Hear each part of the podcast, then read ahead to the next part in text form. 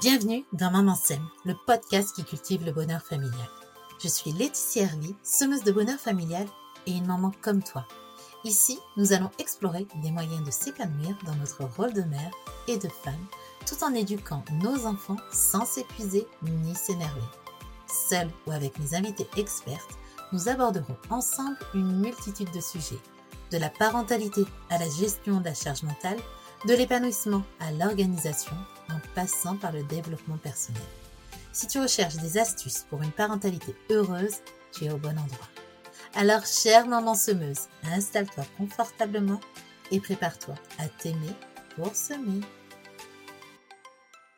Dans l'épisode d'aujourd'hui, je suis heureuse de recevoir Christelle Lamblay de Anamorphose Coaching.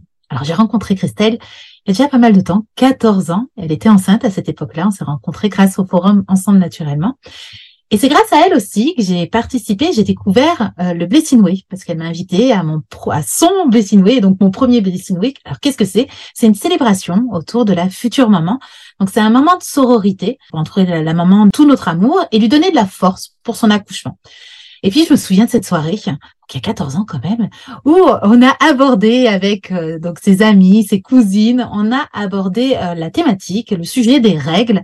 Et je me souviens que Christelle a sorti sa coupe menstruelle et nous a expliqué comment on positionnait, etc.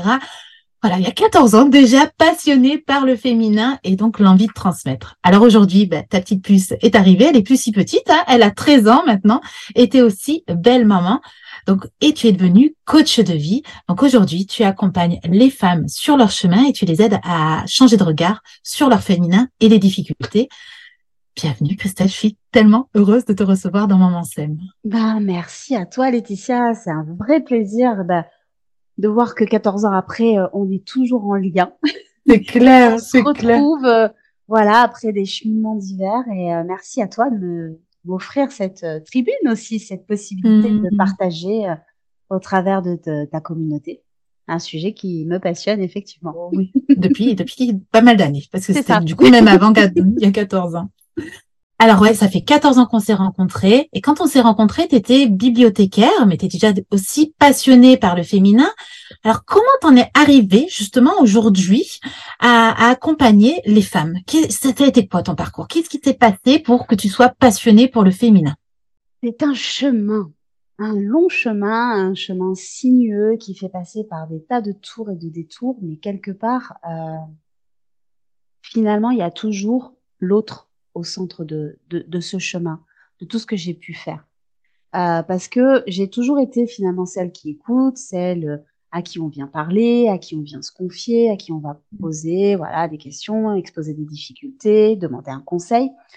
Euh, même quand j'étais au lycée, je me souviens, tout le monde me disait tu vas finir psy. Et moi, Mhm. j'avais pas envie d'être psy, j'avais pas envie de faire des très très longues études, j'avais pas envie de devenir psy.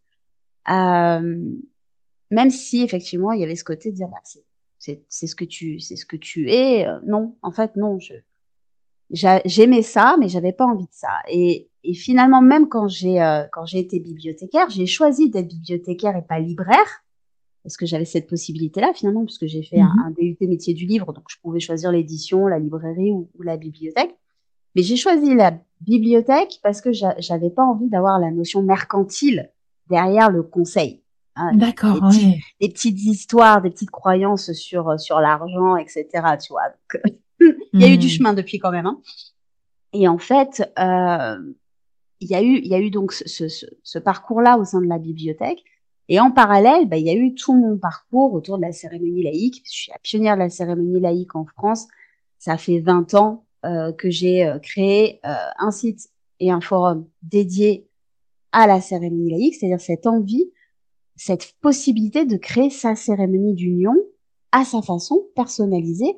Et j'ai accompagné des centaines de couples euh, dans le cadre de ce forum à faire quelque chose. encore ce forum? Alors, le forum il est consultable, on va dire. Enfin, il Ouais. est toujours en ligne, mais il est fermé, on peut plus s'y inscrire. Euh, euh, il y a toujours le site, euh, mais il y avait plus la dynamique pour le maintenir. Mais en tout cas, ça a été pour moi euh, vraiment euh, une expérience extrêmement forte et enrichissante qui m'a permis des rencontres. Et en même temps, euh, de faire ce chemin qui m'a amené aussi vers euh, tout ce qui était le côté maternant, maternité, euh, le respect de soi, euh, s'écouter et, et, trouver sa façon de faire, sa, sa partition à jouer, tu vois. Et aujourd'hui, je fais toujours des cérémonies c'est vraiment quelque mmh. chose qui me tient à cœur parce que vraiment ce côté de dire je célèbre un moment de vie, un passage de vie extrêmement important, mais je le fais à ma façon. Et ça, c'est quelque chose qui m'a toujours plu, qui m'a toujours attiré. Et de fil en aiguille, ben, j'ai découvert des tas de choses autour de cette façon de célébrer des moments de vie. Tu as parlé du Blessing Way. C'est une autre mmh. façon de célébrer un passage extrêmement important dans la vie d'une femme. Et en parallèle de tout ça, ben, moi, j'ai fait aussi mon propre chemin de développement personnel. Voilà, j'ai suivi euh, des accompagnements thérapeutiques euh, pour euh, régler des difficultés diverses. Mmh. on a tous un, un bagage à, à se traîner. Hein, et, et, et de tout ça, finalement, ce travail sur moi que j'ai fait, c'est nuit noire de l'âme, comme on peut dire mmh. aussi, où on plonge vraiment dans ces blessures, dans ces profondeurs, qui te permettent d'apprendre énormément sur toi et qui permettent aussi bah, d'apprendre sur l'autre. Et puis de, bah, une fois que tu es passé par là, quand quelqu'un vient te voir et que tu vois qu'il est là où t'en étais toi, peut-être trois mois, six mois, trois ans, dix ans avant, t'as as déjà fait ce chemin et tu peux peut-être lui apporter un soutien. Moi, quand j'ai mmh. faisais euh, l'accompagnement des, des, et encore aujourd'hui, quand j'accompagne les mariés, bah, je suis passée par là deux fois. j'ai fait ma cérémonie. je sais ce que c'est. Donc, je peux être euh, euh, quelqu'un qui accompagne à ce niveau-là. Et, euh, et, et, et, tout ce que j'apprends, j'adore le partager. Ça fait partie euh, de, de mon profil Human Design où en fait, j'apprends par l'expérience et après, je le transfère. Tu peux expliquer ce que c'est que le Human Design? Alors, Human Design, c'est un, moi, je euh, sais, mais justement, c'est pour nos bah, en fait, c'est une technique pour pour faire simple. Hein. C'est une technique qui va utiliser différentes sciences, dont par exemple l'astrologie, etc., pour déterminer un profil de personnalité. Alors, il y a plusieurs profils. Euh, et, et, en fonction de tout ça, et moi j'ai découvert ça il y a pas très très très longtemps, peut-être un an ou deux. Alors, je, ouais, pareil, ouais, moi aussi deux ans, je pense. J'en suis au balbutiement, hein, perso, tu vois, mm. je, je, suis plutôt dans, encore une fois, ma curiosité, je creuse, je cherche, voilà, j'apprends.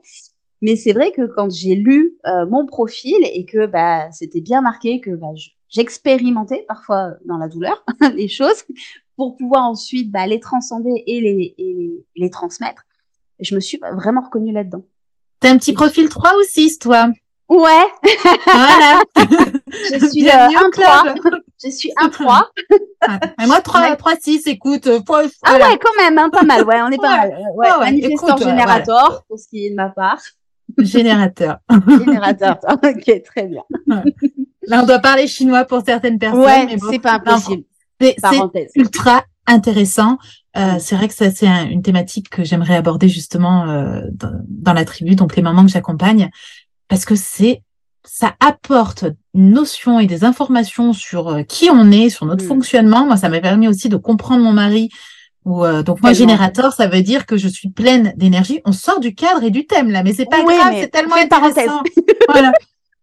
Donc moi générateur, ça veut dire que je suis pleine d'énergie et euh, mon mari est projecteur et donc ça veut dire qu'il a besoin de repos.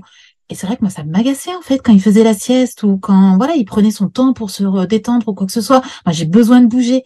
Et en fait, quand j'ai compris ce, son type énergétique, ben, j'étais moins dans, dans la colère ou dans mmh. l'attente ou quoi que ce soit. J'étais plus dans l'acceptation. Donc, ça a permis de mieux comprendre euh, même chacun de, de, des membres de la famille, mes enfants, leur fonctionnement et tout. Donc, c'est ultra intéressant.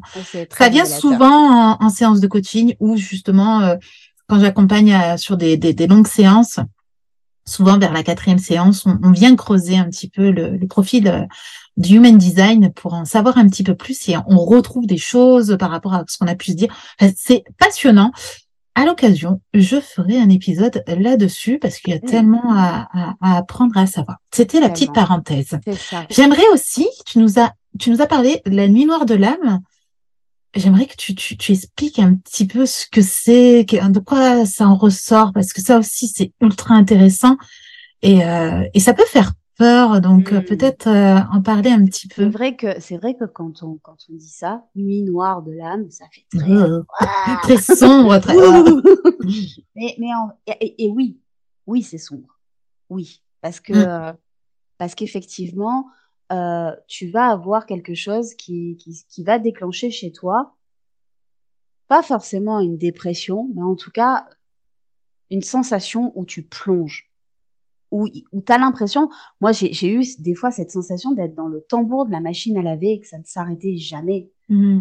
Et, et, et, de creuser, de creuser, et, tomber toujours un peu plus bas, entre guillemets, au niveau intérieur, tu vois, c'est vraiment en interne que ça se passe. Hein, ouais, des épreuves que, que la vie nous envoie. Ouais, les épreuves que, que, que, la vie nous envoie, et puis, et puis quand tu as commencé en fait à, travailler sur toi, à faire un travail de développement personnel, mm. c'est le petit bout du fil de la pelote que tu es en train de tirer. Et en fait, plus tu tires, et plus tu te rends compte qu'en fait, tu en as pour toute la vie avec cette pelote de laine. Et que des fois, bah, tu vas tomber sur des nœuds. Et il va falloir prendre le temps de défaire le nœud pour continuer à tirer. Et, mm-hmm. et, parfois, bah, le nœud, il est vraiment euh, costaud, intense. Euh, c'est un peu plongé dans ses ombres aller euh, se confronter à cette partie de soi qu'on n'a pas toujours envie d'aller regarder, euh, nos peurs, nos croyances limitantes, ouais, et puis puis ces, ces défauts entre guillemets que l'on a, qu'on considère comme tels, et et puis et puis essayer de comprendre, de prendre du recul, de, de, de, prendre un peu de la hauteur par rapport aux épreuves, comme tu dis, pour essayer de comprendre pourquoi pourquoi je reproduis les schémas, euh, pourquoi euh, ça m'arrive toujours à moi, pourquoi, pourquoi, pourquoi. Tu vois, ce, cette sensation-là. Et, et, ça peut être très long. moi, ça a été assez Et très court aussi. Hein. Et ça peut être très court. Voilà. Et ça peut être hmm. très court. Ça peut revenir souvent. Euh, c'est vraiment cyclique là aussi parce que c'est, euh, je pense, à un moment donné, bah ouais, tu vois, c'est quand je dis c'est cyclique, c'est vraiment ça, c'est-à-dire que bah, j'en reparlerai tout à l'heure, mais la nature, elle aussi, elle passe dans l'hiver. Hmm. Et, euh, et, et c'est nécessaire. Et, et c'est plonger en soi, c'est plonger dans, dans, ces, dans ces moments pas confortables, euh, nous permet de vraiment travailler, nous libérer et ressortir vachement plus léger quand même. Hmm. Avec des compréhensions euh, plus fines de qui on est et pourquoi hmm. on est là. c'est important de dire que c'est pas confortable. Mm. Moi, j'insiste beaucoup justement avec les mamans que j'accompagne en leur disant oui, c'est pas confortable, mais c'est pas de la souffrance. C'est un petit peu à l'image de la contraction. Oui, elle est pas confortable la contraction mm. quand on accouche, mais c'est pas de la souffrance. Elle est là pour t'aider, pour t'aider à enfanter, pour t'aider à accoucher. Et quand on vit des moments comme ça, euh, ouais, c'est pas très beau. J'aime bien prendre aussi cette image, c'est pas très belle non plus. C'est un peu euh, remuer euh, la vase et mm. faire remonter la merde. Mais après, quand on a tout nettoyé, ben, c'est limpide. L'eau, elle est belle. C'est ça. C'est pas confortable. C'est c'est pas c'est pas agréable. Mais c'est tellement bon après. Donc, accepter peut-être ces moments de, de où on vient dans l'introspection, dans l'introspection, je vais y arriver, dans dans le soi avec euh, bah, des découvertes, des choses qui mmh. viennent à nous pour après bah, se, se, libérer. On enlève. Euh, il y a cette image aussi qui, qui marche beaucoup. On enlève les couches d'oignon pour aller euh, trouver notre notre diamant intérieur. C'est ça. C'est tellement nécessaire mmh. parce que tu peux effectivement choisir de t'enfoncer et là tu tombes dans la dépression et, et dans la victimisation, etc. Donc tu peux choisir de ne pas comprendre le, le message qui est derrière tout ça. Euh, bon, bah, c'est un choix, ça se respecte, voilà. Euh, et tu peux aussi te dire, ok, là, euh, j'en fais quoi en fait? Je, suis en mmh. train de vivre ça. On, passe tous par des moments compliqués, on passe tous par des épreuves. Même nous, en tant que coach, hein, il faut. oui. je, te, je, te, disais en off pas mal de choses qui me sont arrivées l'année dernière. Euh, ouais, je veux dire, euh, on, on, on, en passe par par tous ces, toutes ces difficultés plus ou moins grandes. Mais moi, tu vois, il y a, y a il y a une citation que j'ai toujours aimée depuis, euh, depuis des années et des années, que je reprends souvent, qui dit que quand on se retourne pour voir le chemin parcouru, on sourit à la vue des cailloux dont on s'était fait des montagnes. Mmh, c'est vrai. Et ça, vraiment, ouais, quand t'es au pied de la montagne, t'es là, tu te dis, eh, allez, viens chier, mmh. quoi, tu vois. Mais en fait, une fois que tu l'as passé, tu te retournes et c'est devenu un petit caillou. Alors, il y a la prochaine après, évidemment. Mais n'empêche que, en passant par là, t'as appris sur toi, tu as appris sur toi, tu as développé des choses, tu as développé des capacités, des compétences, tu as développé ton potentiel et puis, et puis mm. tu t'es libéré, tu t'es nettoyé. ça, c'est quand même super important. C'est un travail à faire. En tout cas, moi, c'est un travail que j'aime faire. Mm. Moi aussi. c'est vrai que les premières fois, c'est pas, c'est mm. douloureux les premières fois, et après, quand on sent qu'il y a cette lumière qui arrive, euh, bah, quand il y a une nouvelle épreuve, un nouveau moment, une nouvelle chose à, introspecter, on se dit presque ah bon, allez, c'est bon. Puis ça arrive quand c'est le bon moment en fait. C'est ça, quand on est prêt à le faire. C'est ça. Puis il faut pas oublier que voilà, il y a des personnes qui sont là pour vous accompagner. Donc Christelle, mm. moi, voilà, euh, il y a, y a d'autres plein de thérapeutes qui sont là pour vous accompagner justement pour euh, parce que nous on est passé par là justement. Vous allez toujours euh, être guidé vers vers des thérapeutes qui auront déjà fait ce parcours et qui seront en capacité de vous aider et vous élever. Mais c'est vous qui allez faire. Il faut pas l'oublier ça. Hein. C'est vous qui allez faire ce propre chemin et mm. pour pouvoir grandir. Et ça c'est c'est extrêmement intéressant. Ouais, nous, on est à côté. On est à côté, on a de la lumière et, on monte le chemin. C'est ça, le phare. Mmh, c'est ça. Et donc, tu vois, bon, pour en revenir à la question principale, comment j'en suis arrivée là, oui. c'est que ben, j'ai pris ma dispo euh, de, de, bibliothécaire en 2019. Je me suis dit, ça y est, je me consacre à fond sur les mariages. et puis en 2020, ben, on a été confinés. Les eh de mariage, comment te dire que ça a été un peu inexistant. Enfin, crois hmm. que j'ai vécu un premier été euh, où il n'y a pas eu quasiment de mariage. Ouais.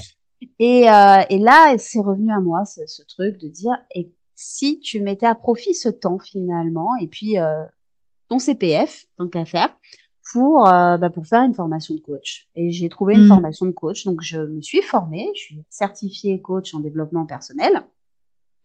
Et de là, en fait, bah, c'est pareil, ça a commencé à dérouler une espèce de pelote. Tu passes, tu vois passer des informations sur ton mur Facebook.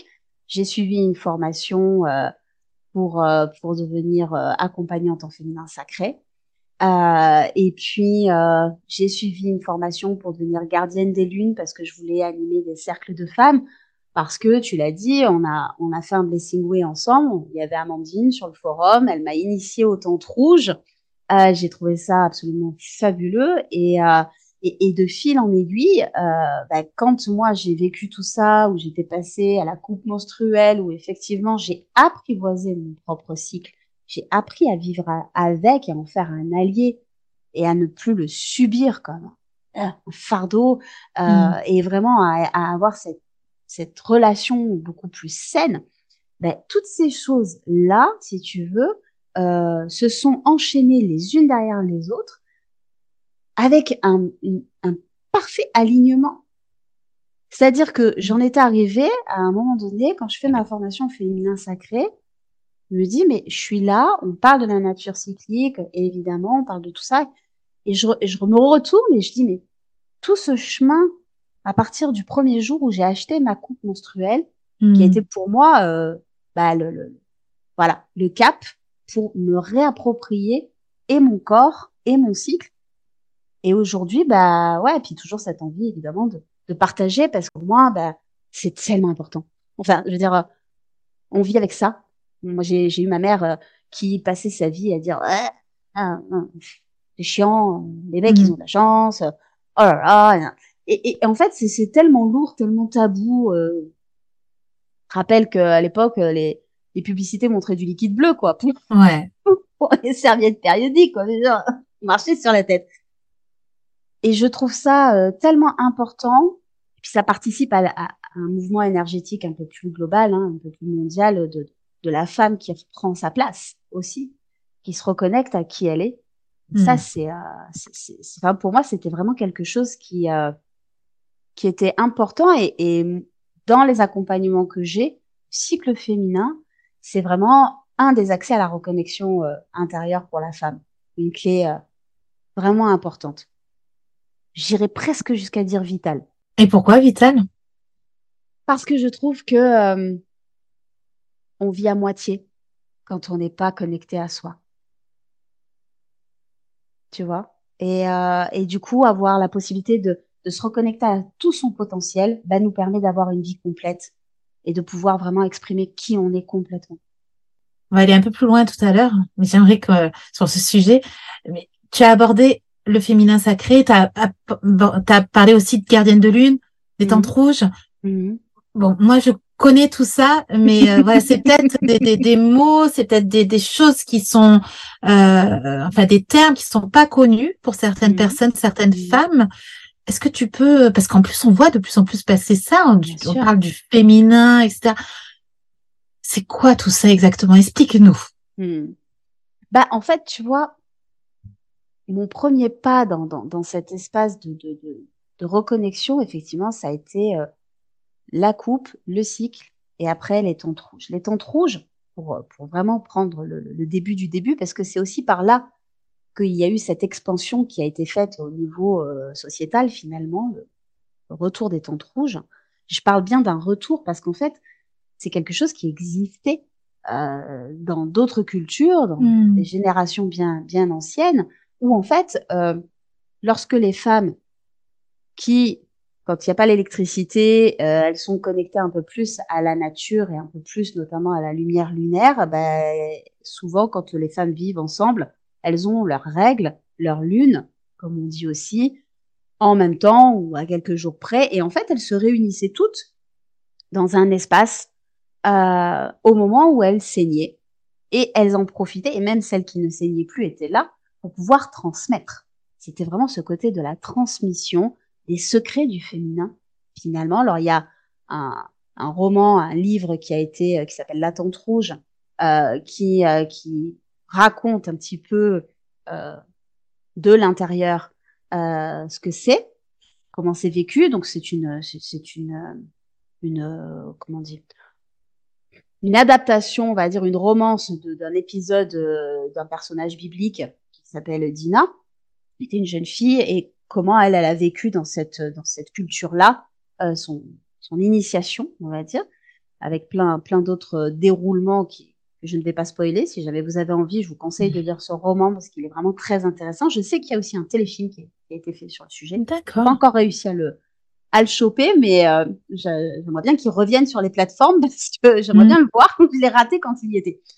Et en fait, ces tentes rouges, ça ramène des espaces euh, de cercle de femmes, en fait, des espaces de sororité, des espaces où les femmes, elles peuvent se retrouver ensemble pour pouvoir parler ben, de sujets qui, qui, qui, qui, sont importants pour elles, euh, que ce soit la famille, les enfants, euh, le corps, la sexualité, euh, le rapport à soi, euh, etc.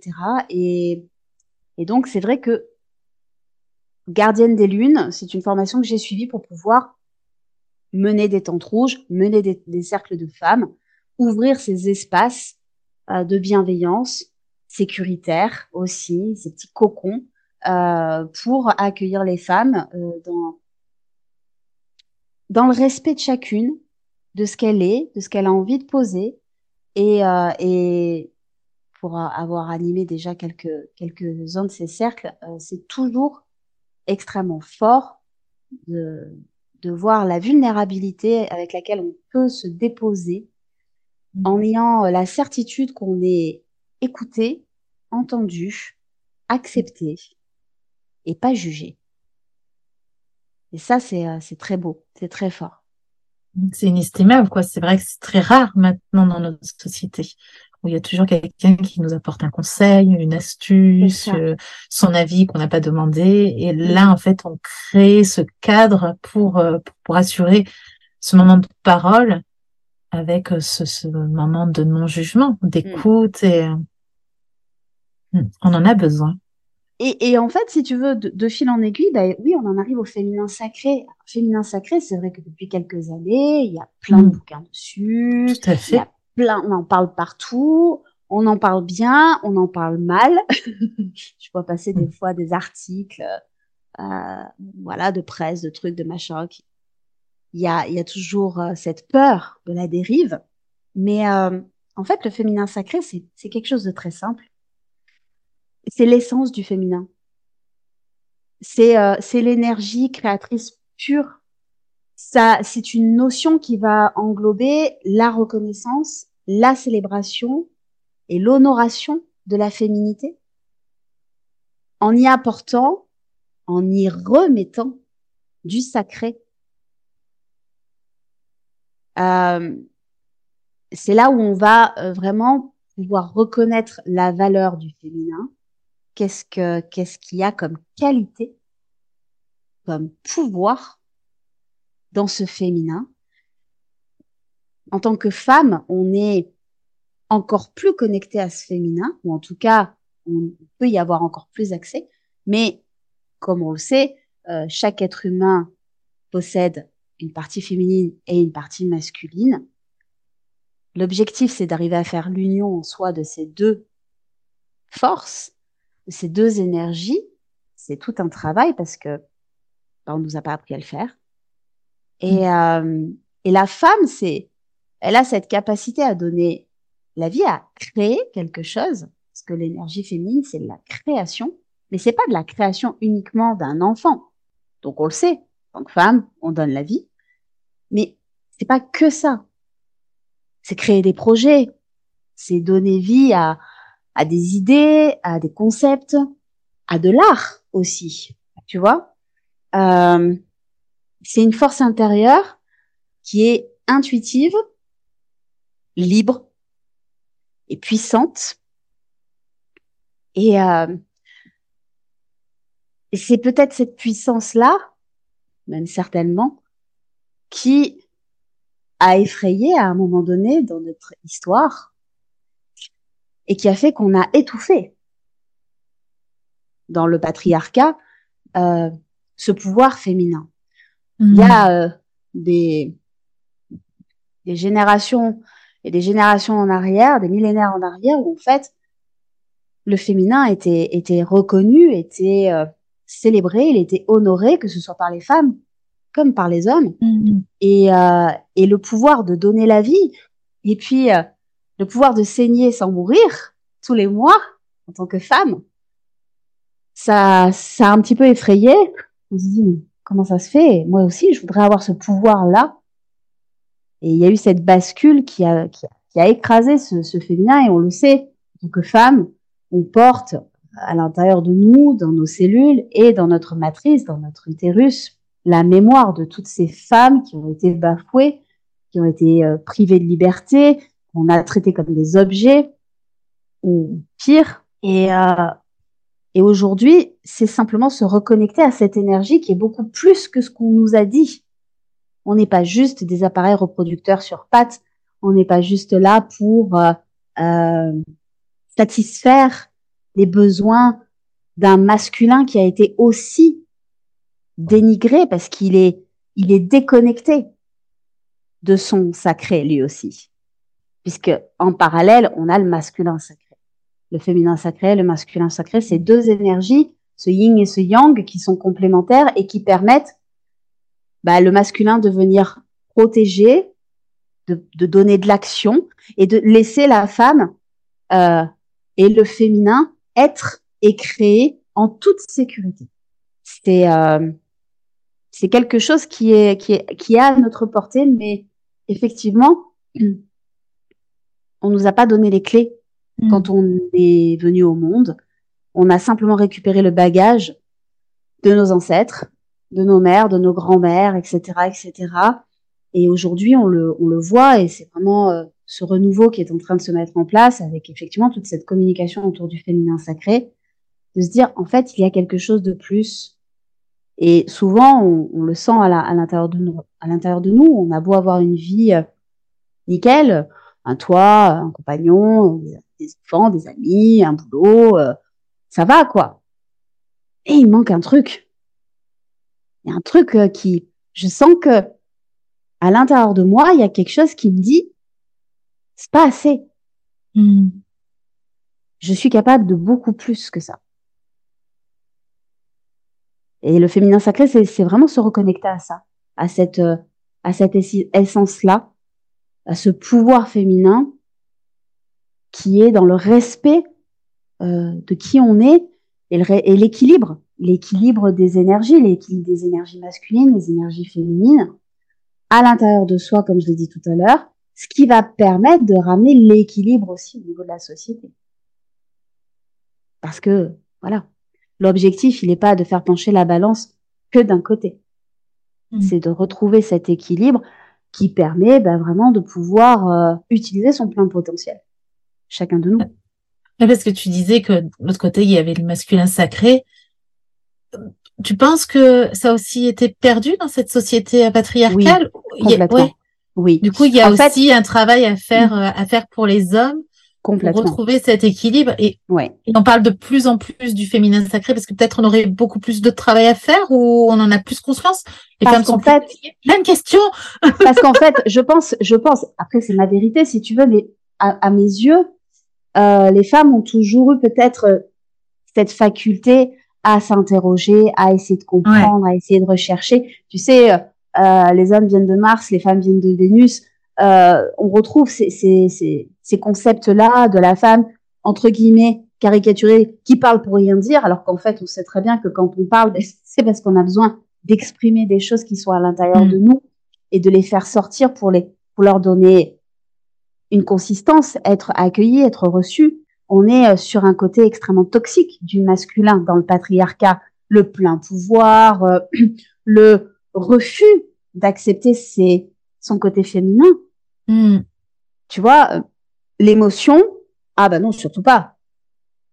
Euh, on le voit euh, notamment dans, dans, dans un domaine que tu, que tu pratiques très bien au niveau de, au niveau de l'accompagnement mm. des mamans et l'éducation bienveillante que l'on, que l'on met en, avant depuis plusieurs années maintenant, de changer simplement le, la façon de parler.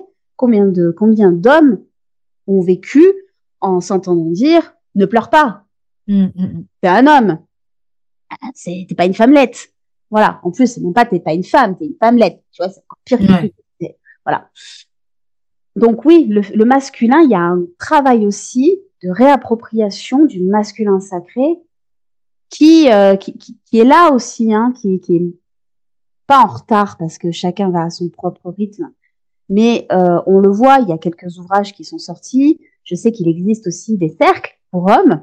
Mmh. Euh, alors, Étant blanche. Voilà. Il faut que faut que les hommes euh, passent au-dessus de, de leurs croyances, de ce qui a été euh, aussi hérité de leur, lignée, etc., pour pouvoir s'autoriser à aller creuser. Il y a des hommes qui font ce travail-là, et, c'est un, travail d'une vie aussi. Hein, mais, euh, mais je pense que lorsque les deux énergies auront vraiment travaillé chacune de leur côté à se, à se réapproprier son espace, elles vont pouvoir se retrouver, se rejoindre, parce qu'elles sont indissociables. On a besoin de l'une comme de l'autre. c'est l'union, la complémentarité, c'est ce que tu disais tout à l'heure. Hum. Tu, tu, tu disais que c'était important de se reconnecter à tout ça et qu'on n'avait pas les clés. Mhm. Peut-être que tu, tu, tu, as les clés, toi. je pense c'est pour ça que tu es là avec nous. Bah, disons qu'en tout cas, il y a une clé qui me semble évidente pour les femmes. C'est le cycle. Le cycle. Et je pense que c'est important en plus de se reconnecter à tout ça parce que bah, pour nous, en tant que en tant que femme, en tant que qu'être, en tant que maman, mais aussi comme tu disais pour les générations futures. Donc je pense encore plus j'allais dire, si on est maman de petite fille, mais aussi finalement si on est maman de garçon, parce que on va leur apprendre plein de choses sur cette partie, euh, sur leur femme, sur leur partie, la, partie yin mm. qu'ils peuvent avoir à l'intérieur d'eux. Donc, c'est pas uniquement un travail euh, sur soi pour se réapproprier son plein pouvoir, euh, toute sa puissance sacrée, etc. C'est aussi un travail qu'on fait pour les générations futures. Totalement. En fait, on, on dit souvent que lorsqu'on travaille sur soi, on, on travaille et on guérit nos lignées Mm. celles qui nous précèdent, et on allège celles qui nous suivent. Mm.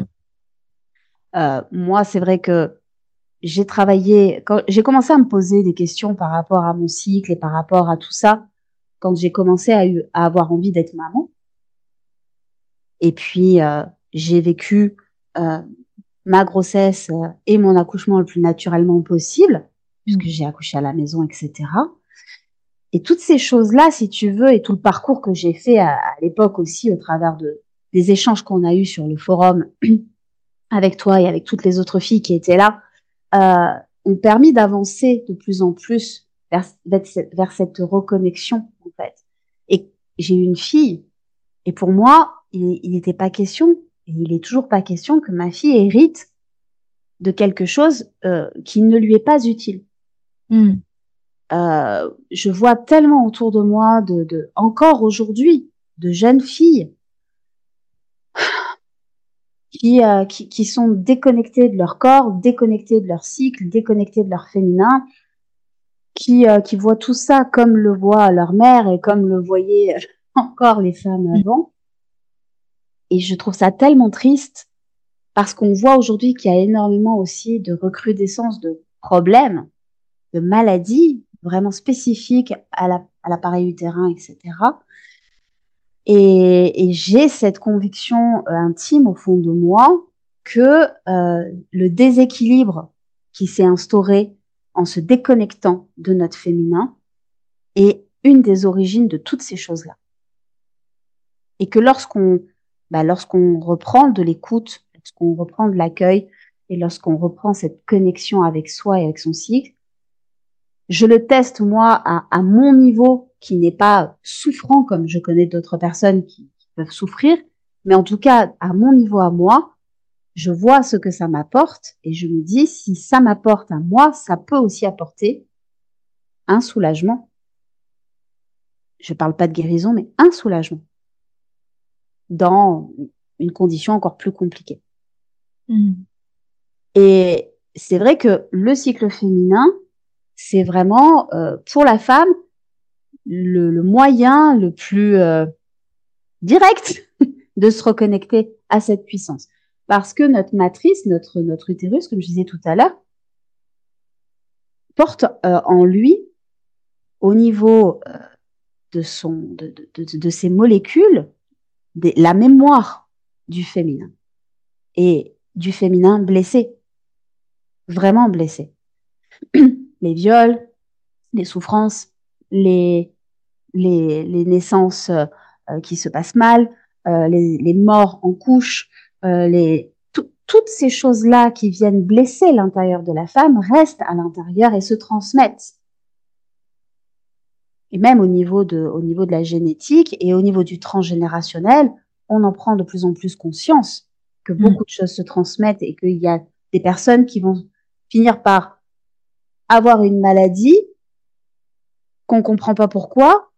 Et, en fait, dans le transgénérationnel, bah, c'est un, cumul de tout ce qui s'est passé avant. Donc ça, euh, vraiment pour moi, c'est hyper important de, se reconnecter à ça. Parce que euh, si on cherche une clé, c'est une clé quand même relativement facile à trouver. Tu peux nous en dire plus? Comment on fait? Comment on fait? Moi, j'ai envie d'en savoir plus. Alors, euh, avant d'attaquer ça, j'ai quand même une question parce qu'on a parlé des, des, des, filles, donc être maman de filles, etc. Mais moi, en tant que, j'ai trois garçons, donc mmh. j'ai quand même ma part là-dedans et. Tout à fait. Comment je peux bah, tout simplement aider? Comment de la même de la même manière que on fait avec une fille. Tu sais, moi j'ai, tu l'as dit euh, dans, la présentation, je suis belle maman. Mon, mari a trois enfants d'un premier mariage, une fille et deux garçons. Et euh, à la maison, euh, j'ai toujours été euh, très ouverte dans la discussion et j'ai toujours parlé très librement ce qui était un petit peu euh, à l'opposé de ce qui se passait euh, chez la maman où tout est tabou, etc. Mais moi, chez moi, je ne veux pas qu'il y ait de tabou. Donc, lorsque les enfants avaient des questions, je répondais le plus simplement possible, évidemment, avec un langage adapté à l'âge de l'enfant au moment où il me pose la question. Mais le fait d'avoir un discours euh, vraiment euh, libre, notamment euh, par rapport euh, à, à, mon cycle et à mes lunes, voilà, d'expliquer, dire, eh ben là, par exemple, je suis fatiguée, j'ai mal au mmh. ventre parce que j'ai mes règles, parce que j'ai mes lunes, euh, donc j'ai besoin de ça, de ça.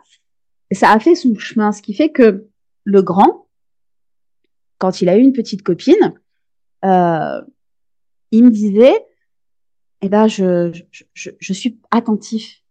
Je mmh. voyais, en fait, il avait cette attention et cette euh, sensibilité euh, surtout que ben, cette jeune fille avait des, des, petites difficultés. On l'a soupçonné de l'endométriose pendant quelque temps. Euh, elle fait partie de ces jeunes filles qui ont découvert encore, ce qui me rend dingue, mais qui, qui, a, qui, a, qui a eu ses règles sans comprendre ce qui lui arrivait, puisque jamais personne ne lui avait dit que ça, que ça allait se produire. voilà. Ça arrive encore alors. Ça arrive encore, hein, une gamine mm. de 18 ans, enfin elle a 20 ans maintenant, mais et, euh, et le fait que je parle librement et qu'elle était présente mm. et que je répondais aussi, que j'expliquais des choses, elle me disait mais avec toi j'apprends tellement plus que et pourtant voilà je fais pas je fais pas des cours mais je disais je, je, je savais pas tout ça j'avais même pas connaissance de tout ça, en fait. Et mon, mon, beau-fils, il a cette, euh, ce regard-là, cette compréhension, même sur des copines, des amis qu'il avait. Et, là, tu vois, aujourd'hui, euh, elle était comme si. Et euh, en fait, ben voilà, j'ai été attentif à ce qu'elle ne se fatigue pas trop. et je pense mmh. que c'est important de communiquer, de parler, d'exprimer. En tant que mère, qui passons par ce cycle-là et qui le vivons, de le, de le, transmettre aussi aux hommes qui nous entourent. Déjà, bah parce que dans la, dans la famille, ça va permettre une meilleure compréhension, une meilleure communication et euh, de son partenaire et de ses enfants. Et ces petites choses que l'on sème au travers de ce que l'on dit vont rester dans les mémoires et vont permettre à ces garçons de cette nouvelle génération d'avoir un regard différent sur une fille qui va avoir ses règles. Mm. J'avais vu passer, un, je sais plus, euh, ça, ça me vient là, tu vois, une image, mais euh, une maman qui, qui, qui, faisait un post public en disant je voudrais remercier le jeune homme qui euh, dans le métro a passé son pull à ma fille pour qu'elle le mette autour de sa mm. taille parce que elle avait taché son pantalon parce que ses règles étaient arrivées qu'elle n'avait pas de protection sur elle et il lui a passé son pull pour qu'elle puisse, voilà, ne pas montrer qu'elle était tachée. Il n'a pas eu la réaction que peuvent avoir certains garçons euh, lourdingues, dire euh, euh, voilà.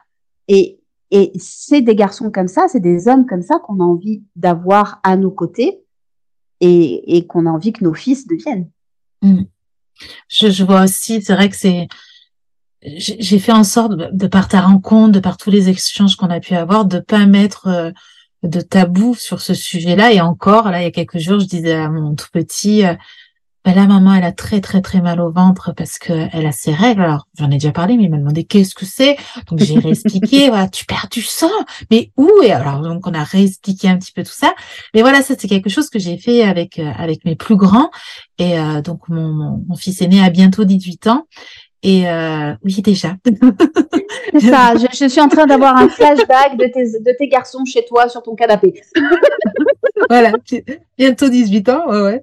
Et euh, donc il a sa chérie et, euh, et ça arrive qu'elle ait ses, ses, règles à la maison et il va prendre soin d'elle parce que pareil elle a des règles douloureuses et il va euh, il me dit maman elle est où la bouillotte? C'est lui qui s'en occupe qui fait chauffer l'eau etc donc euh, voilà et, pareil, ils vont être, euh, ça va être très doux, très, euh, ils vont rester tranquilles, ils vont pas bouger ce jour-là, donc il est vraiment, euh, il fait attention à elle et à son mm. énergie, et il n'y a pas de tabou, et il m'en parle, puis elle aussi, quoi, voilà. Et ce qui est très rigolo aussi, tu disais que, voilà, les femmes pouvaient avoir les règles en même temps. Ben, la dernière, le mois dernier, on a eu nos règles en même temps euh, avec euh, avec sa chérie, alors que j'avais euh, quatre jours d'avance finalement. Pour mm, mm. le coup, j'ai dit, j'ai déjà mes règles, c'est bizarre et tout. Après, j'ai compris qu'elle avait ses règles aussi, et j'ai compris quelques temps après en parlant avec les copines, je sais plus pourquoi, que finalement je m'étais synchronisée avec elle au niveau. Donc c'est la puissance incroyable des, du, cycle menstruel et du mm. pouvoir de la femme.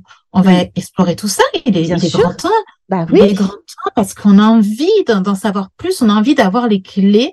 Mm. Voilà pour euh, parce qu'on comprend maintenant l'utilité. On comprend que c'est important pour nous et les générations futures. On mm. comprend qu'on a une pleine puissance à l'intérieur de nous. Alors comment on fait pour réactiver tout ça, pour reprendre conscience de notre pleine puissance de femme? Par le biais déjà, déjà le cycle menstruel, on va on va poser déjà un cadre oui. Quand on est allé en classe, on nous a dit, la femme, elle a un cycle menstruel qui dure 28 jours. Hmm. Elle ovule au 14e et basta. Bon. Déjà, sachons-le, il n'y a que 13% des femmes au monde qui ont un cycle de 28 jours. D'accord. Ça va déculpabiliser un petit peu, hein, parce que ce n'est pas euh, parce qu'on a un cycle qui dure moins longtemps ou plus longtemps, qu'il y a un souci. Un cycle mm. dit normal va durer entre 21 et 35 jours. Et surtout, dans le langage que l'on utilise, avoir son cycle, c'est pas juste quand on saigne. Qui dit cycle dit euh, temporalité, d'une certaine façon. Deuxième fait important, à partir du moment où une femme a ses règles pour la première fois, ou elle a sa ménarche, comme on dit, elle devient cyclique et elle le reste jusqu'à ce qu'elle s'en aille, toute sa vie, y compris quand elle ne saigne plus. Ça, c'est très, très important parce que la dernière fois, j'étais en atelier, euh, un cercle de, de, de, parents, il n'y avait que des femmes, que des mères, et euh, je leur dis justement de faire attention à leur cycle, euh, parce qu'on peut réagir, nous, en tant que, que maman, on peut perdre un petit peu patience à certains moments, il peut y avoir un lien avec le cycle. Donc, notez justement euh, quand on pète un peu un plomb pour, ben, pour pouvoir agir dessus et peut-être être en vigilance à ces moments-là. Et il y a une des, des, des, des, mères qui me dit, oh, mais moi, ça va, j'ai plus ce problème-là moi, ça y est, j'ai plus rien, je suis tranquille. Et je dis, ben non, en fait, il y a toujours, il y a toujours un cycle. Ça serait intéressant que tu fasses attention à tout ça. Donc, oui, oui, voilà. On a comme, on reste cyclique jusqu'à la fin de notre vie. Exactement. Et une grossesse, un allaitement, euh, la ménopause, la pilule, l'hystérectomie ne nous privent pas de notre cyclicité. Parce que du coup, c'est pas lié à l'utérus? Pas complètement, pas totalement. C'est un dialogue euh, au niveau des hormones qui se fait dans le corps, mais euh, pour ce qui est de l'hystérectomie, la cyclicité, elle va se gérer, elle va se ressentir vraiment, par exemple, au niveau de l'utérus énergétique. Même si on n'a plus l'organe, on a quand même la trace énergétique dans notre corps. C'est un petit peu comme euh, quelqu'un qui a perdu un membre mais qui le ressent toujours, quoi. C'est ça.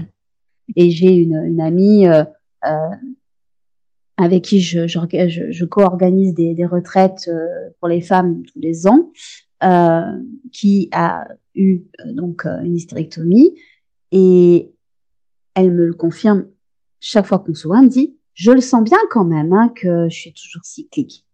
Pourtant, voilà. Elle dit là, je pense que vu l'état dans lequel je suis, théoriquement, je devrais pas tarder à avoir mes règles. Voilà. Donc là, c'est encore plus important de se reconnecter à ça parce qu'on va se dire, Exactement. on se dit ouais, c'est bon, à la ménopause, je serai tranquille, C'est ça. Mais c'est ça. Mais non, et puis en plus, à la ménopause, je serai tranquille, sachant que dans notre société, la ménopause est quasi considérée comme une maladie. Hein. Hmm. Là, j'ai discuté avec ma coiffeuse, qui est une bonne, une bonne copine, il me disait ah ça y est je suis en préménopause mais on nous prévient pas hein, qu'en fait on va être infernal et que ça va être si alors je suis pas rentrée dans le débat mais c'est vrai que il faut quand même prendre en considération par exemple au Japon il n'y a pas de mot pour décrire la ménopause le mot ménopause n'existe pas en japonais parce que euh, il n'a pas besoin d'être signifié d'une quelconque manière que ce soit c'est une étape logique et naturelle hmm.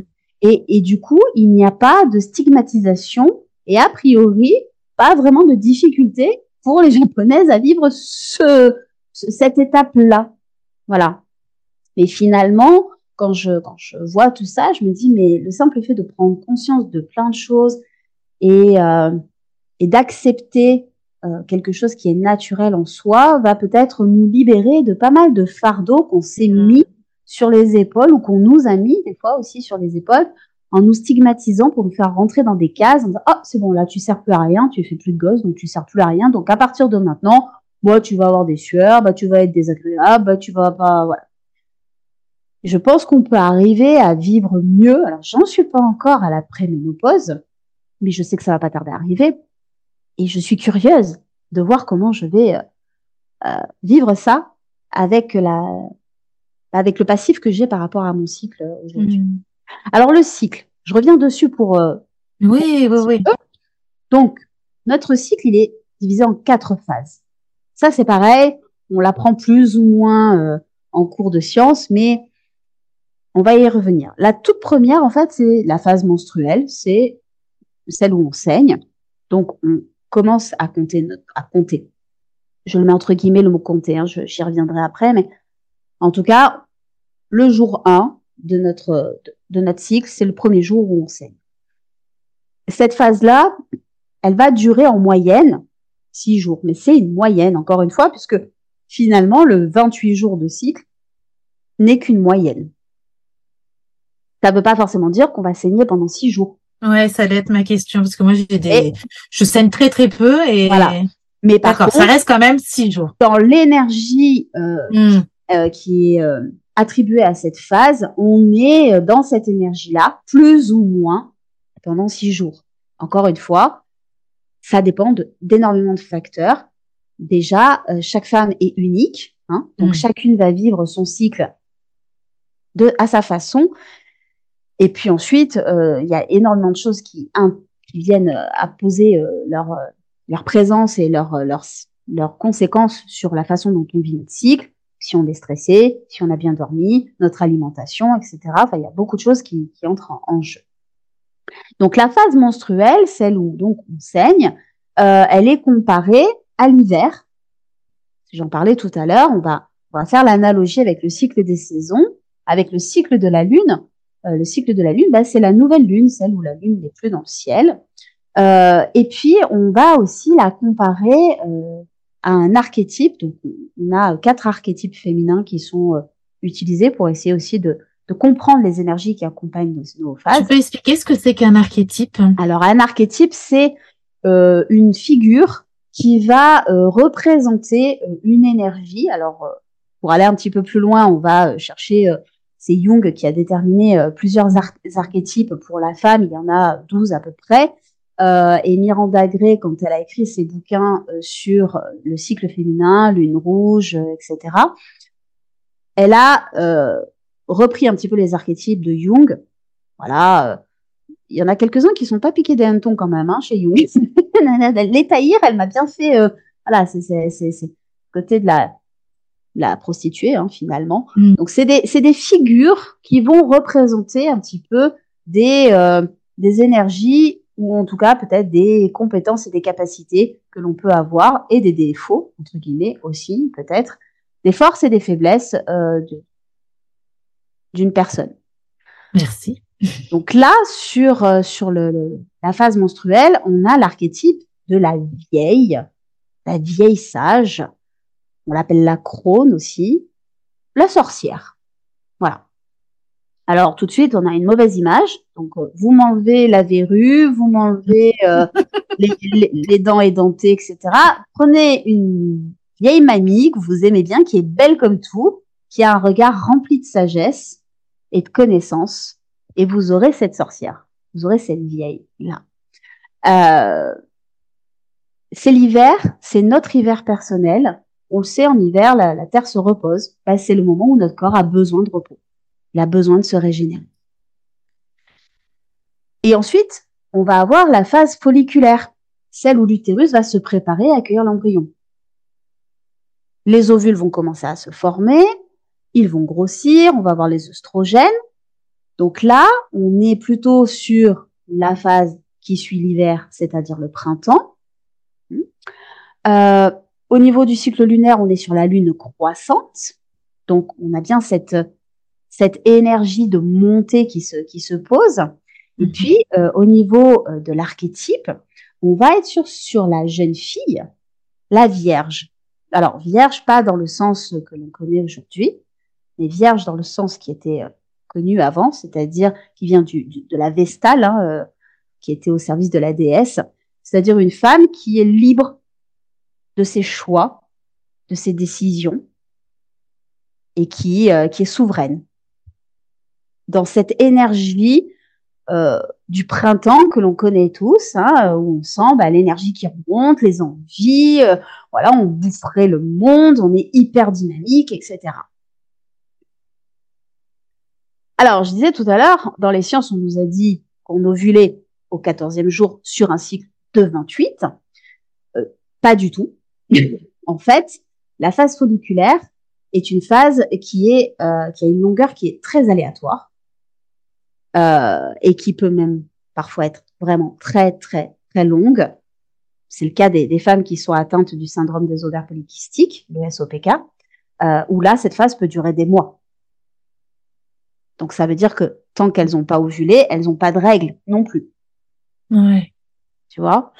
Euh, Cette phase donc amène à l'ovulation, pof, et, et, tout ce processus de progestérone qui va être sécrété, qui va épaissir la muqueuse de l'utérus, euh, pour bah, créer le petit cocon qui va bien pour accueillir le futur embryon. Et là, cette phase de l'ovulation, bah, c'est la phase de l'été. C'est la pleine lune qui rayonne.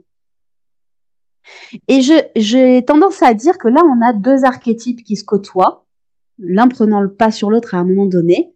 C'est très, très subtil, on s'en rend pas forcément compte. Mais on a d'abord l'amoureuse, la femme sensuelle qui, et généralement, vous remarquerez que c'est à ce moment-là que vous vous kiffez, en fait, hein. Clairement, hein. Mm. on se regarde le miroir, même si d'habitude, on s'aime pas. ah, je suis belle aujourd'hui. et puis, on a cette sensualité qui est là, qui va bien avec l'énergie de l'été. Hein. On montre son corps, on, voilà, on a envie de contact, on a envie de d'aller au bout du process qui amènerait hein, à la création d'un utérus, d'un petit embryon dans notre utérus. Et puis, on va basculer aussi dans cet euh, autre archétype qui est l'archétype de la mère, c'est-à-dire cette femme qui est ouverte au monde, qui est accueillante, chaleureuse, qui est à l'écoute, qui est dans l'empathie. Et euh, la communication est tellement facilitée à ce moment-là. Mon beau-fils me disait d'ailleurs, j'adore quand tu es dans cette phase-là parce qu'au moins là, je sais qu'on peut discuter, c'est euh, c'est agréable. Et oui, c'est sûr que si tu viens me poser des problèmes dans la phase d'après, c'est un peu plus compliqué pour moi. Eh oui, on la connaît bien, celle-là. la phase d'après, c'est la phase lutéale. Et celle-ci, par contre, sa durée, elle est entre 12 et 16 jours, en moyenne 14. Il euh, n'y a pas de fécondation, il n'y a plus de progestérone, on mature les follicules, et on revient au jour 1, on mmh. saigne. Et là, dans le corps, il y a tout qui se bouscule parce qu'il y a vraiment ce besoin de nettoyer. Il y a une énergie très importante qui est à l'intérieur de notre corps. Au niveau euh, des images, ben, on est dans l'automne. On est dans la phase décroissante de la lune. Et dans l'archétype, on est sur la sauvage, l'enchanteresse sauvage. Cette femme qui est magnétique et électrique, voire électrisante. Et c'est une période où euh, on a cette énergie à l'intérieur de nous, très forte, où on a envie de tout virer, y compris euh, souvent notre partenaire. Le mec. Hein et, ça, en fait, il faut savoir que c'est purement physiologique d'ailleurs, parce que, bah oui, euh, il n'a pas été foutu de nous mettre enceinte, hein, le bougre, alors faut qu'on vire. Mhm. C'est vraiment physiologique, c'est ce qui se passe dans la nature. Euh, lorsqu'un mâle ne sait pas euh, aller jusqu'au bout de la chose avec la femelle, il doit se barrer. Et ben, on réagit à peu près de cette manière aussi. Euh, c'est très primaire comme, comme attitude, mais quand on en a conscience, du coup, ça permet de se recentrer un peu parce qu'on n'est pas tout en phase avec l'idée d'avoir un enfant. non, hein, d'accord. Et euh, cette phase-là, du coup, cette énergie qu'on a à l'intérieur de nous, elle est source de créativité, qui est logique puisqu'on est censé donner la vie. Et quand on n'arrive pas à l'exprimer, cette créativité, eh ben, elle va nous rendre agacés, euh, elle va nous rendre euh, extrêmement sensibles, irritables, impatientes. Euh, et c'est une phase qu'on n'aime pas. Et pourtant, elle est d'une puissance folle. Quand on arrive à apprivoiser ce moment-là et à s'en faire un allié, on peut vraiment arriver à faire des choses très très fortes. C'est là en fait où on vient s'approprier notre, Exactement. C'est ça. Que là on a la connaissance, donc on, on comprend mieux ce qui se passe. Et, et, chaque phase. C'est ça. En fait, chaque phase on va avoir des capacités, on va avoir des compétences qui vont être exacerbées, qui vont être optimales. Et ce qui est intéressant dans notre euh, cyclicité, c'est que du coup, ça revient. Ça revient tous les mois en moyenne, d'accord? C'est-à-dire que on va avoir le temps de mettre en place des choses. Parce qu'au début, euh, faut, faut, bien prendre conscience que on va pas pouvoir en un, un claquement de doigts parce que je sais que j'ai quatre phases et que non, ça va prendre du temps. Mais par contre, une fois qu'on met les étapes en place les unes après les autres et qu'on les remet chaque mois et qu'on en rajoute et qu'on en rajoute, on arrive à créer ce lien avec notre cycle et à exploiter ses capacités et ses compétences. Clairement, euh, je le disais tout à l'heure, mon beau-fils, il préférait venir me voir quand j'étais dans ma phase ovulatoire finalement, parce que j'étais, c'était le meilleur moment où je vais pouvoir discuter. C'est le meilleur moment quand on est entrepreneur, par exemple, pour créer du partenariat, euh, pour faire des lives, pour, euh, tu vois. ah merde, je suis pas du tout dans la bonne phase là alors. Mais ce qui est intéressant, quand tu connais les compétences de chaque phase et quand tu connais aussi les points de vigilance à apporter dans chaque phase, euh, c'est que tu vas pouvoir essayer de planifier ton temps. Ouais planifier euh, bah, tes interventions, etc. Et lorsque tu ne peux pas faire autrement, tu vois, par exemple, moi j'ai des cérémonies de mariage. Euh, quand ça tombe le premier jour de mes règles, je peux pas dire à mes mariés, hum, vous m'excusez, mais je, je viendrai pas finalement. je suis au fond de ma grotte avec ma bouillotte. Ça peut pas le faire. Par contre, ce qui est magique, c'est que euh, au bout de d'un certain temps de pratique, je suis capable aujourd'hui d'assurer une prestation de cérémonie sans prendre un cachet pour apaiser mes douleurs, sans avoir besoin de quoi que ce soit, et en donnant le maximum de ce que je peux donner dans cette phase-là, en ayant été récupéré un petit peu d'énergie d'une autre phase, parce que je, voilà, je, sais de, quoi j'ai besoin, et je vais donner le maximum de ce que je peux. Et aujourd'hui, je pars en prestation, j'ai un dialogue avec mon corps, je ne ressens rien au niveau physique pendant toute la durée de ma présence sur euh, le lieu. Et quand je rentre chez moi, ça se relâche. Et là, j'ai fait un deal avec mon corps. J'ai de toute façon, quand je vais rentrer, on va se poser et je me pose. Et si j'ai besoin, je prends ma bouillotte, ma tisane, etc. Et je vais donner le mmh. repos dont mon corps a besoin. Et c'est ça qui est super, c'est que quand tu sais vraiment euh, ce que tu peux faire, et là où tu vas être vraiment euh, top du top, par exemple, la phase créative, la phase de notre euh, syndrome prémenstruel, euh, aujourd'hui, j'en souffre beaucoup moins. J'ai euh, plus beaucoup de, de symptômes désagréables, on va dire. Euh, et quelqu'un comme Miranda Gray, elle, elle explique qu'elle a écrit ses bouquins que dans cette phase. Donc à chaque fois qu'elle était dans cette phase, elle a pu écrire son bouquin parce qu'elle avait cette mmh. créativité extrêmement présente et que du coup, elle pouvait mettre cette énergie à contribution alors qu'au départ, elle savait même pas qu'elle pouvait écrire un bouquin. En fait, tu vois? Donc c'est vrai que euh, il y a vraiment des ouais de la magie d'une certaine façon à, s'approprier ça pour pouvoir se dire ok là en fait je sais que c'est le meilleur moyen et après même quand on est employé, même quand on est salarié et que c'est difficile de euh, voilà de s'arrêter, on peut aussi avoir un discours parce que j'ai été salarié euh, pendant des années et dans les dernières années, euh, j'avais un chef qui était homme et des collègues masculins et je ne me gênais pas pour dire là je suis pas au meilleur de ma forme. Euh, si c'est pas urgentissime et que je dois pas te rendre ce truc là maintenant, si ça peut attendre quelques jours, je vais le faire dans quelques jours parce que bah, je sais qu'après mes règles, j'ai ma phase du printemps où j'ai mon énergie qui est au taquet et je vais pouvoir aller deux fois plus vite. Et je pouvais comme ça, et si c'était pas possible, bah, je faisais ce que j'avais à faire au mieux que je pouvais le faire à ce moment-là.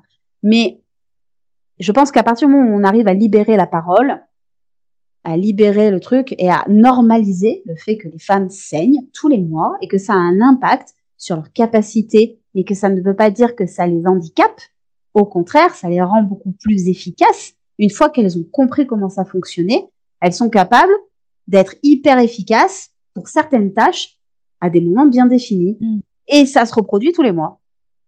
C'est un peu comme le human design qu'on disait tout à l'heure, quoi. C'est mieux se, se, connaître, mieux se comprendre et, et faire quelque chose de, de tout ça.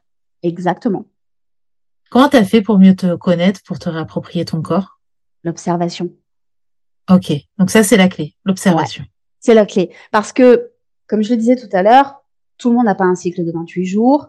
Calculer, bah, en fait, c'est pas mathématique, tu vois. Alors, oui, moi j'avais un cycle qui était vraiment de 28 jours et euh, voilà, ça, ça, ça, ça, fluctue un peu euh, récemment, mais c'est pas non plus la grande folie. Je tombe généralement à peu près. Mais il y a des femmes, c'est pas du tout le cas. Et même en ayant un cycle de 28 jours, mes phases ne sont pas de la même longueur. Et je reconnais, euh, au travers de l'observation de mon corps, l'observation de mon énergie, euh, j'arrive à, à, me dire, OK, là, bon, je suis dans cette phase-là. Même si sur le papier, parce que je, je, compte quand même, tu vois, je garde ce repère un petit peu euh, numérique, tu vois, de dire, bon, bah là, je suis à J1, là, je suis à J4, là, je suis à J20. Bon, ça me permet de, de garder un œil dessus, mais pour moi, il n'y a rien de tel que s'observer. Et pour vraiment bien s'observer, ce que je conseille à 100%, c'est le journaling. Ok. Donc, journaling, ça veut dire euh, écrire? Écrire, prendre un, prendre un carnet, en faire un journal de lune, ou dans ton journal que tu as tous les jours, hein, voilà, ou dans ton bullet journal, ou dans ton agenda, peu importe, mais en tout cas, écrire. Écrire comment, dans quelle énergie tu es, tu as passé ta journée, s'il y a des choses qui t'ont contrarié, comment tu as réagi, euh, s'il y a des choses que tu as fait avec facilité ou s'il y a des choses qui étaient plus compliquées. Je sais que quand je suis dans ma phase prémenstruelle, j'ai l'impression d'avoir la moitié des neurones qui sont plus là. Je cherche mes mots, j'ai plus de difficultés. Je sens dans mon corps, il y a, il y a des fois, c'est assez fou parce que dans ma tête, je sens que ça bouillonne. J'ai plein de, tu vois, il y a plein de trucs. J'aurais envie de faire plein de choses, mais mon corps, lui, par contre, il est en train d'appuyer sur la pédale de frein, quoi. Hmm. Et je sens que ça tiraille. Et si je, si je n'accepte pas que ça tiraille et que je n'accepte pas le ralentissement de mon corps, je vais au mur. Je vais mal le vivre. Et je risque de me créer, bah, euh, des douleurs par la suite. Donc, je ralentis. Et je note. J'y reviendrai quand je serai dans la meilleure phase pour. J'avais tenu un, un carnet comme ça il y a quelques années. Et c'est comme ça, justement, que je me suis aperçue que bah, que je pétais un plomb euh, sur mm. que j'étais beaucoup impatiente euh, avec les enfants euh, avant mes règles hein, et que j'ai trouvé en fait je sais faire je sais être patiente je sais prendre du temps pour les enfants mm. mais au moment où je vais avoir mes règles ben voilà c'est beaucoup plus compliqué et c'est là où je dois être en vigilance et grâce à ce carnet en fait je me suis rendu compte que ça, ça, revenait justement, comme tu mm. disais, ces cycles, ce moment où je dérapais revenait régulièrement. Et quand j'ai repris les dates, ah, mais mais il y a un lien. Et c'est pour ça que quand je fais un accompagnement, j'invite toujours, toujours la femme, à la mère, à se reconnecter mm. à son cycle, parce que est-ce qu'il y a un lien avec euh, ce qu'elle est en train de vivre ou pas? Donc c'est extrêmement intéressant.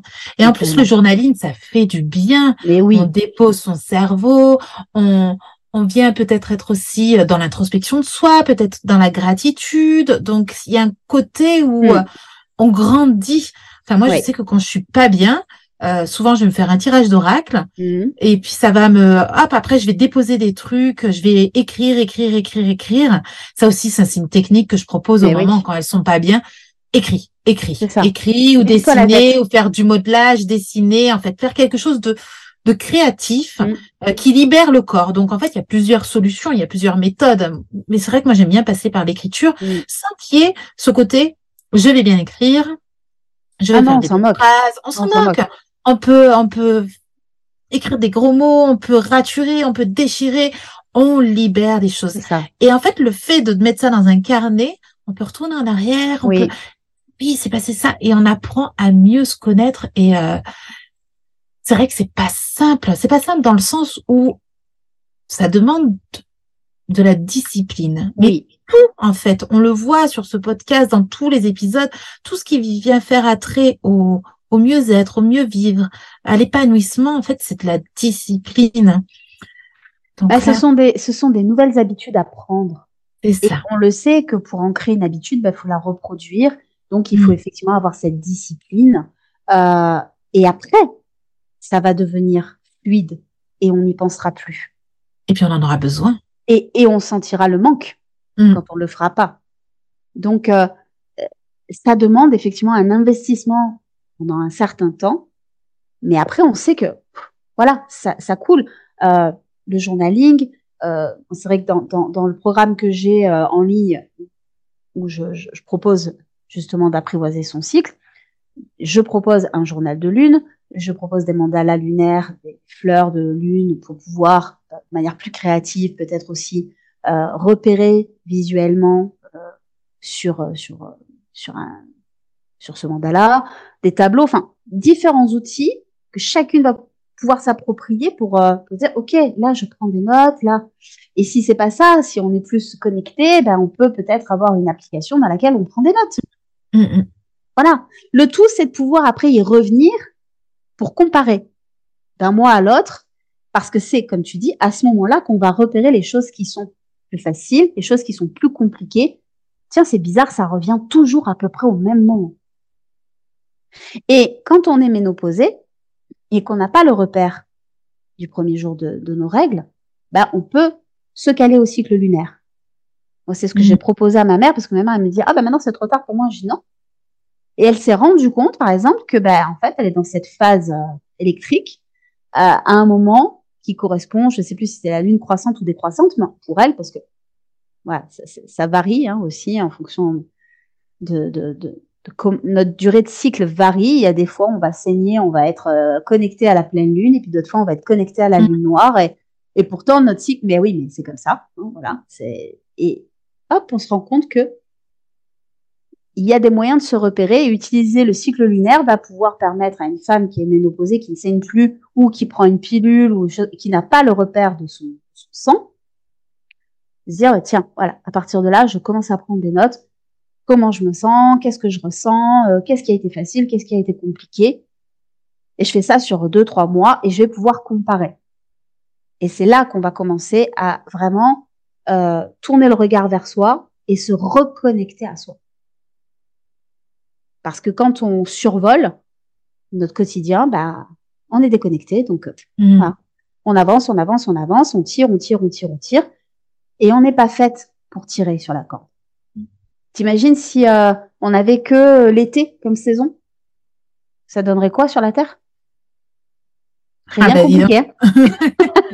hein? À un moment donné, on a beau ne pas aimer pour certains euh, l'automne ou l'hiver, et il y en a besoin. ben, pour la femme, c'est pareil. Il y en a besoin. Et il n'y a pas de culpabilité à ressentir de s'accorder ce dont notre corps a besoin. Du calme, du repos, de l'expression, euh, un, espace créatif. Voilà. C'est euh, hyper important.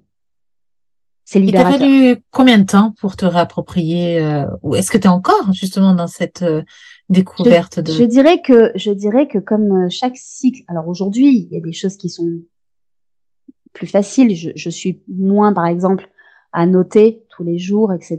Mais c'est devenu un réflexe. Euh, il y a des choses que je repère. ah, tiens, là, euh, hop, ça, ça me parle. là, euh, ah, j'en suis. Ah bah oui, bah effectivement, je suis théoriquement dans cette phase-là, donc c'est c'est ça voilà, c'est cohérent. Ça vient, voilà, je suis moins à l'affût, mais mais oui, ça demande quelques mois pour pouvoir vraiment commencer à repérer mmh. les phases en étant bah, discipliné sur mais après, on se met pas non plus la pression. Si t'écris pas tous les jours, t'écris pas tous les jours. Tu verras toi ce qui te correspond, en fait. Mais dans tous les cas, moi, par exemple, j'adore l'idée du mandala lunaire. J'étais incapable, en fait, de le faire correctement. Hmm. Vraiment, hein. Et pourtant, j'adore ça. Hein. J'étais incapable de le faire correctement. Bon, ben, c'était pas l'outil qu'il me fallait, mais il m'a servi quand même d'une certaine manière, comme je pouvais le faire. Je me suis pas mis la pression non plus. C'est pas une compétition tu vois. Mm, mm. C'est pas un enjeu. Euh, l'enjeu, c'est, c'est du mieux-être. Alors, on va pas se mettre de la pression pour aller mieux. Tout à fait. On a commencé par parler de coupe menstruelle, hein, donc, qui est une protection pour euh, quand on, perd du sang, quand on a ses règles. Aujourd'hui, tu l'utilises encore? Je l'utilise toujours. D'accord. Tu n'es pas ce qu'on appelle en flux instinctif. Non, je ne, je, n'ai pas euh, franchi ce pas, même si ça me titille. Et ouais, parce que justement, ma question, c'est tellement en connexion avec ton corps que tu peux être en connexion avec tes règles. Alors, le flux instinctif, peut-être tu peux expliquer, mais c'est justement euh, ressentir. Bah, c'est ça, c'est comme pour les, les enfants qu'on laisse euh, découvrir la propreté instinctive. Hein, je veux dire, c'est faire confiance suffisamment à son corps pour repérer des signaux qui passeraient inaperçus si on n'était pas connecté euh, et ça et, arriver à retenir le flux pour qu'il ne se libère que lorsque l'on va aux toilettes. Voilà, pour faire assez court.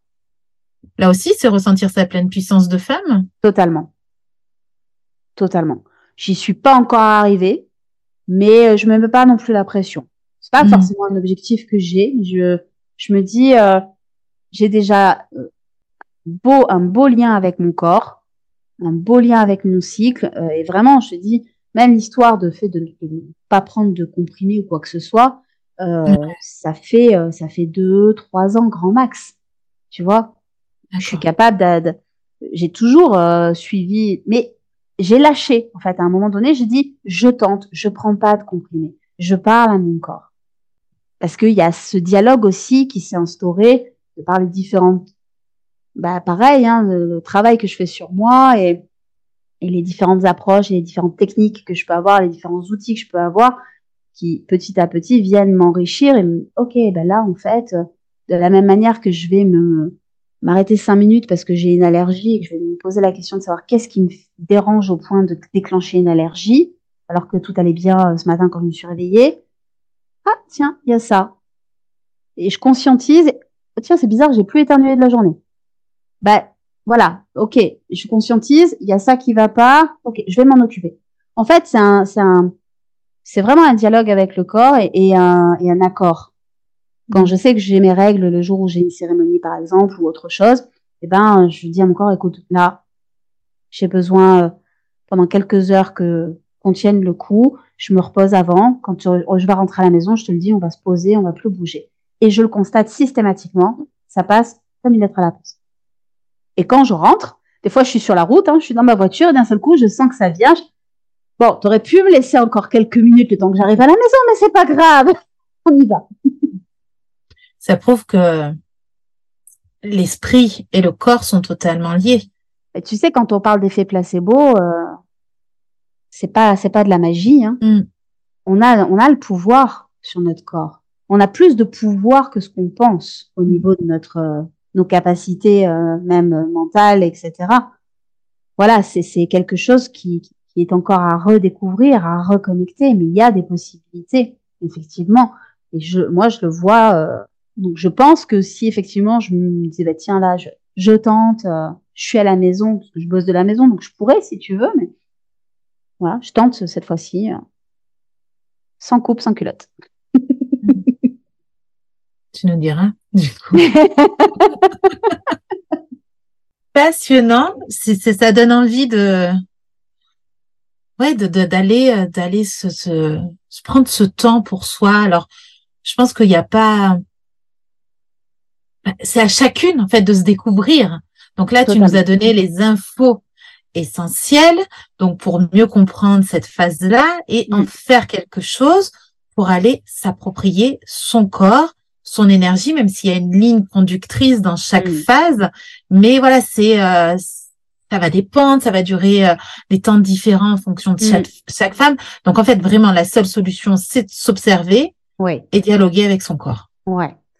C'est en tout cas euh, la plus euh, la plus intuitive finalement, la plus cohérente, euh, se reconnecter à soi, à son corps, à son intuition, au message que notre corps nous envoie parce qu'il nous en envoie tout le temps. Donc, euh, savoir les repérer, euh, on, se connaît, on finit par se connaître encore mieux, on finit par par repérer les choses qu'on arrive à faire, qu'on n'arrive pas à faire, et ça, eh ben euh, voilà. Et et on se met pas la pression non plus en se disant je dois absolument faire ça. Non, non, tu le fais si tu en as envie. Mais par contre, c'est vrai qu'il y a un gain de productivité d'efficacité dans la communication aussi. Enfin, je veux dire, euh, moi j'ai un, c'est affiché sur mon frigo, hein, j'ai un cercle de lune et hop, je mets là où j'en suis. Mm. Quelque chose aussi que je que j'ai mis dans mon programme.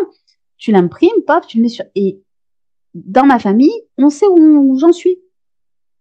Alors là, ce, sur ce sur ce dernier cycle, on est connecté avec ma fille, on s'est mm. on s'est synchronisé. Euh, elle avec un peu d'avance, moi un tout petit peu de retard, on s'est rejoint, clac.